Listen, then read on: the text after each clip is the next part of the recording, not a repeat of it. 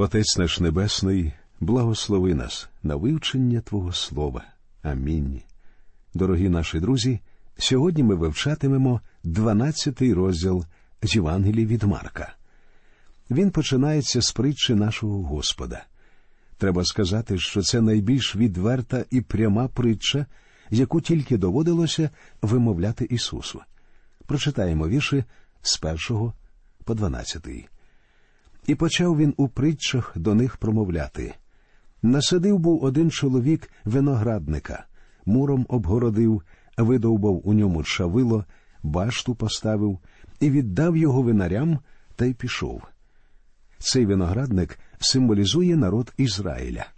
Якщо ви сумніваєтеся, прочитайте п'ятий розділ книги пророка Ісаїї, де використовується той самий образ. Дійсно, саме Бог створив народ Ізраїля, саме Бог завжди оберігав свій народ. Це він дав їм істинну релігію. Причому Ізраїль був єдиним народом, з яким перебував сам Бог. Читаємо далі. А певного часу послав він раба до своїх винарів, щоб прийняти частину плоду з виноградника в тих винарів. Та вони схопили його та й побили, і відіслали ні з чим. І знову послав він до них раба іншого, та й того вони зранили в голову та зневажили. Тоді вислав він іншого, і того вони вбили, і багатьох іще інших набили одних, а одних повбивали. І він мав ще одного, сина улюбленого. Наостанок послав і того він до них і сказав Посоромляться сина мого. А ті винарі міркували собі. Це спадкоємець.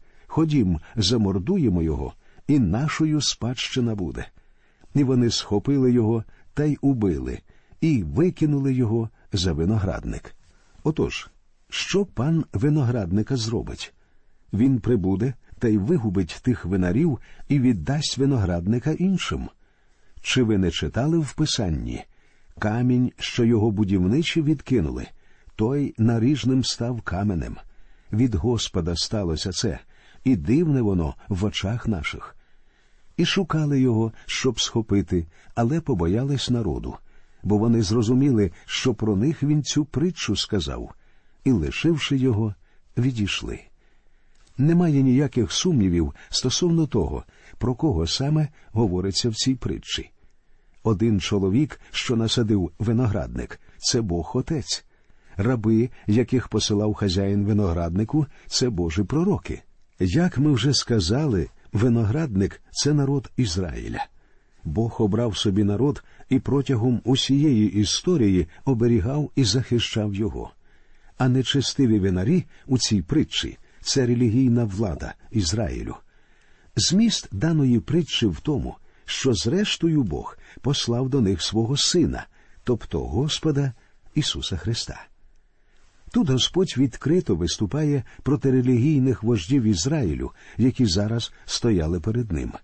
Вони вже замислили його вбити, і Господь розкриває всі їхні плани. Він відверто говорить цим релігійним ватажкам, що саме вони збираються з ним робити. Він заздалегідь знав усі їхні дії та кроки, і він обвинувачує їх у вбивстві ще до того, як вони починають здійснювати свої мерзенні наміри. А також тут Ісус пророкує суд над Ізраїлем і його вождями. Виконання цього пророцтва, як ми знаємо, настало в 70-му році нашої ери, коли римський імператор Тит знищив Єрусалим і поневолив народ Ізраїлю. До речі, чи відомо вам, що знаменитий римський колізей був побудований руками полонених рабів євреїв? Зверніть також увагу на фразу камінь, що його будівничі відкинули, той наріжним став каменем. Тут, власне, Ісус вимовляє відразу дві притчі. Дійсно, Христос став каменем спотикання для релігійної влади Ізраїлю. Але в той же час багато людей навернулися до нього, і для них Господь став наріжним каменем. Однак, друзі, істинне виконання слів цієї притчі здійсниться, коли Ісус прийде на землю знову. Ця притча про нечестивих винарів ознаменувала собою початок відкритих бойових дій проти нашого Господа. Ми читаємо, що релігійні вожді готові були схопити Ісуса і умертвити його на місці, але побоялися народу. Тому, як ми бачимо далі, вони посилають до Господа ще одну делегацію з каверзним питанням. Причому треба віддати їм належне. Їхнє питання було шедевром винахідливості. Отож читаємо вірші з 13 по 17. І вони вислали деяких із фарисеїв та іродіянів до нього, щоб зловити на слові його. Ті ж прийшли та й говорять йому Учителю, знаємо ми, що ти справедливий і не зважаєш зовсім ні на кого, бо на людське обличчя не дивишся, а наставляєш на Божу дорогу правдиво. Чи годиться давати податок для кесаря, чи ні? Давати нам чи не давати? А Ісус, знавши їх лицемірство, сказав їм Чого ви мене випробовуєте? Принесіть мені гріш податковий, щоб бачити. Зверніть увагу, що Ісус просить у фарисеїв монету. Знаєте чому? А я думаю, що в нього самого просто не було грошей. Тільки подумайте про це. Живучи в цьому світі, володар Всесвіту не мав ані копійки в кишені. У мене особисто це не вкладається в голові. І принесли вони, а він каже до них чий це образ і напис. Ті ж йому відказали Кесарів. Ісус тоді каже у відповідь їм Віддайте кесареве кесареві, а Богові Боже. І дивувалися з нього вони. Одержавши монету, він ставить зустрічне питання. Якби Ісус відповів, що юдеї повинні платити податки кесарю, фарисеї сказали б, що він ставить римську владу вище закону Моїсея. А якби Ісус сказав, що вони не повинні платити кесарю податки, фарисеї обвинуватили б його в підбурюванні проти римської влади. Напевно, фарисеї думали, що загнали нашого Господа в кут. Але це було не так. Їм залишалося лише дивуватися його мудрості. Також відповідь Господа показує нам, друзі, що Боже дитя несе в цьому світі певну відповідальність не тільки перед Богом. Я розповім вам ситуацію з моєї практики. Одна людина якось гордо сказала мені, що її батько лежить у лікарні, а мати хворіє. Але вона, незважаючи ні на що, відклала гроші для церковних пожертвувань. Коли я почав розпитувати більш докладно, з'ясувалося, що батьки цієї людини фактично бідували і були змушені буквально просити милостиню, а їх дитина при цьому відкладала гроші на пожертвування в церкві. Я тоді суворо сказав, що для кожної дитини найголовніший обов'язок допомагати своїм близьким. Дійсно, друзі, у наші дні ми нерідко стикаємося з подібним святенництвом. Крім цього, у нас, друзі, є обов'язки і перед владою. Зараз часто говорять, що податки занадто високі.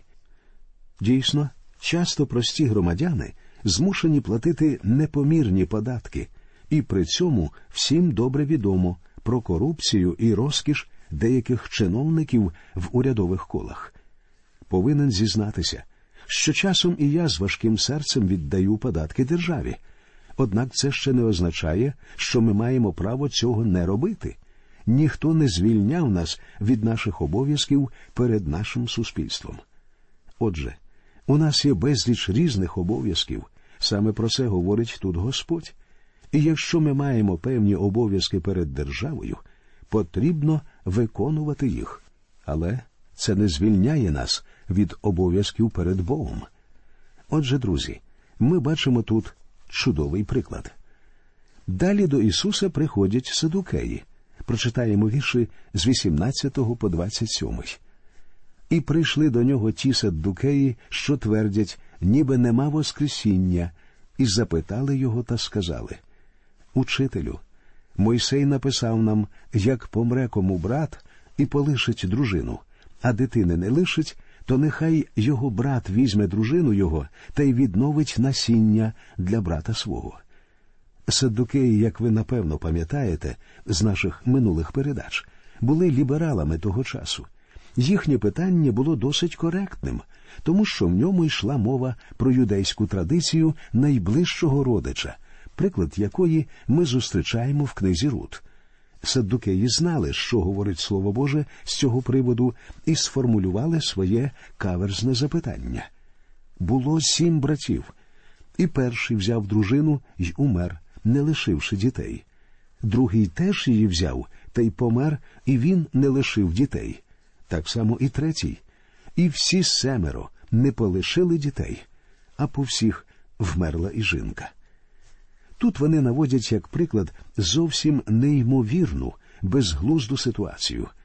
Таке буває, мабуть, лише в мильних операх у Голівуді. І ось у чому полягала суть їхнього питання. А у Воскресінні, як воскреснуть вони, то котрому із них вона дружиною буде, бо семеро мали за дружину її. Ісус їм відказав чи ви не тому помиляєтесь, що не знаєте ані Писання, ані Божої сили? У відповідь Господь говорить садукеям, що вони не знають двох речей вони не знають Писання і не знають сили Божої. Можу сказати, що в наші дні ми також нерідко стикаємося з ситуаціями, коли люди не знають ні Писання, ні Божої сили. Далі Ісус продовжує в 25-му вірші бо як із мертвих воскреснуть, то не будуть женитись ані заміж виходити, але будуть, немов ангели ті на небі. Цей вірш зовсім не означає, що чоловік і дружина, які прожили все життя разом, не можуть бути разом на небесах. Просто вони вже не будуть жити як чоловік і дружина. На небесах людям не потрібно буде створювати родини і виховувати дітей. Саме про це і говорить тут Господь. Що ж до мертвих, що воскреснуть? Чи ж ви не читали в Мойсеєвій книзі, як при кущі сказав йому Бог, промовляючи Я Бог Авраамів, і Бог Ісааків, і Бог Яковів, бо він є Бог не мертвих, а живих. Тим то ви помиляєтесь дуже. Також і Седдукеї не знали Божої сили. Мойсей, Авраам та Ісаак усі вони живі сьогодні. Їхні тіла поховані десь у Хевроні, але самі вони живі та перебувають зараз з Богом, як і всі померлі віруючі. В наступному уривку ми бачимо, як ще одна людина, книжник, приходить до Господа, почувши його розмову з садукеями. Прочитаємо вірші з 28 по 34. А один із тих книжників, що чув, як вони сперечались, та бачив, як добре він відповідав їм приступив та й спитався його, котра заповідь перша з усіх. Ісус відповів Перша, слухай Ізраїлю, наш Господь, Бог, Бог єдиний. Ісус відповідає словами з книги повторення закону шостого розділу, четвертий вірш. Цей вірш не стосується десяти заповідей, проте це найбільш доктринальний постулат Старого Завіту. І буквально ця фраза повинна звучати так Єгова наш Єлохим, Єгова єдиний. Причому слово Єлохим, тобто Бог, стоїть у множині. Таким чином, Ізраїль повинен був нести цьому сповненому багатобожності та ідолопоклонства світові звістку про єдиного, істинного Бога, так само, як і церква в наші дні повинна свідчити цьому сповненому безбожності світу про єдність трійці. Далі Господь продовжує і люби Господа, Бога свого, усім серцем своїм, і всією душею своєю, і всім своїм розумом, і з цілої сили своєї. Це заповідь перша. А ви, друзі, чи виконуєте ви цю заповідь? Якщо людина стверджує, що вона не має потреби у Христі як у Спасителі, тому що просто виконує Божі заповіді, то я хотів би задати такій людині питання а чи любить вона Бога всім серцем своїм і всією душею своєю? Якщо це хоча б почасти не так, то вона порушує Божу заповідь, і їй теж потрібен викупитель. Особисто я впевнений, друзі, що маю потребу в Господі, у Спасителі. Справа в тім, що я просто не в силах цілком виконати все те, що наказує мені Бог.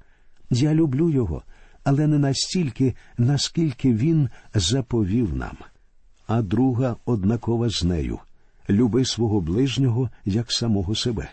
Нема іншої більшої заповіді над оці. Звичайно, якщо людина бездоганно виконує і цю вимогу, вона могла би спробувати досягти спасіння самостійно, але це неможливо. Тому людині обов'язково потрібен Христос. І сказав йому книжник Добре, учителю, ти по правді сказав, що один він і нема іншого окрім нього, і що любити його всім серцем і всім розумом, і всією душею, і з цілої сили, і що любити свого ближнього як самого себе це важливіше за всі цілопалення й жертви. Ісус же, побачивши, що розумно той відповідь дав, промовив до нього Ти недалеко від Божого царства, і ніхто не насмілювався вже питати його. Те, що сказав цей книжник, було щирою правдою любити Бога і ближніх набагато важливіше, ніж усі жертвопринесення і всепалення. І я ще раз повторюю, друзі, що якщо ви не любите Бога усім своїм серцем, силою і розумінням, як це заповідано нам, ви порушуєте Його заповідь, а тому вам теж потрібен Спаситель, тому зверніться до нього. Після цього вороги вже не зважилися нападати на Ісуса. Їм не вдалося загнати нашого Господа в куток, і тепер настала його черга запитувати. Читаємо. Потому Ісус відповів і промовив у храмі навчаючи, як то книжники кажуть, що ніби Христос син Давидів. Адже той Давид Святим Духом сказав промовив Господь Господеві моєму, сядь праворуч мене, доки не покладу я твоїх ворогів під ніжком ногам твоїм. Сам Давид його Господом зве, як же він йому син, і багато людей залюбки його слухали. Тут Ісус торкається теми свого непорочного зачаття і чудового народження. Дійсно, як Давид міг у своєму 109-му псалмі де він говорить про свого нащадка, називати свого прапраправнука Господом. Єдине можливе пояснення полягає в тому, що його нащадок був не просто сином Давида, він повинен бути сином Божим, котрий народиться від діви. Саме цю велику істину і розкриває тут Ісус. Також важливо відзначити, що Ісус приписує 109-й псалом саме Давидові і вказує, що цар Давид написав ці рядки, керуючись Святим Духом.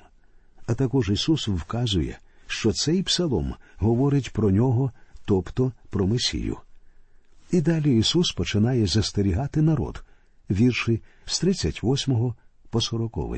Він же казав у науці своїй стережіться тих книжників, що люблять у довгих одежах проходжатись, і привіти на ринках, і перші лавки в синагогах, і перші місця на прийняттях, що вдовинні хати поїдають і моляться довго на показ, вони тяжче осудження приймуть.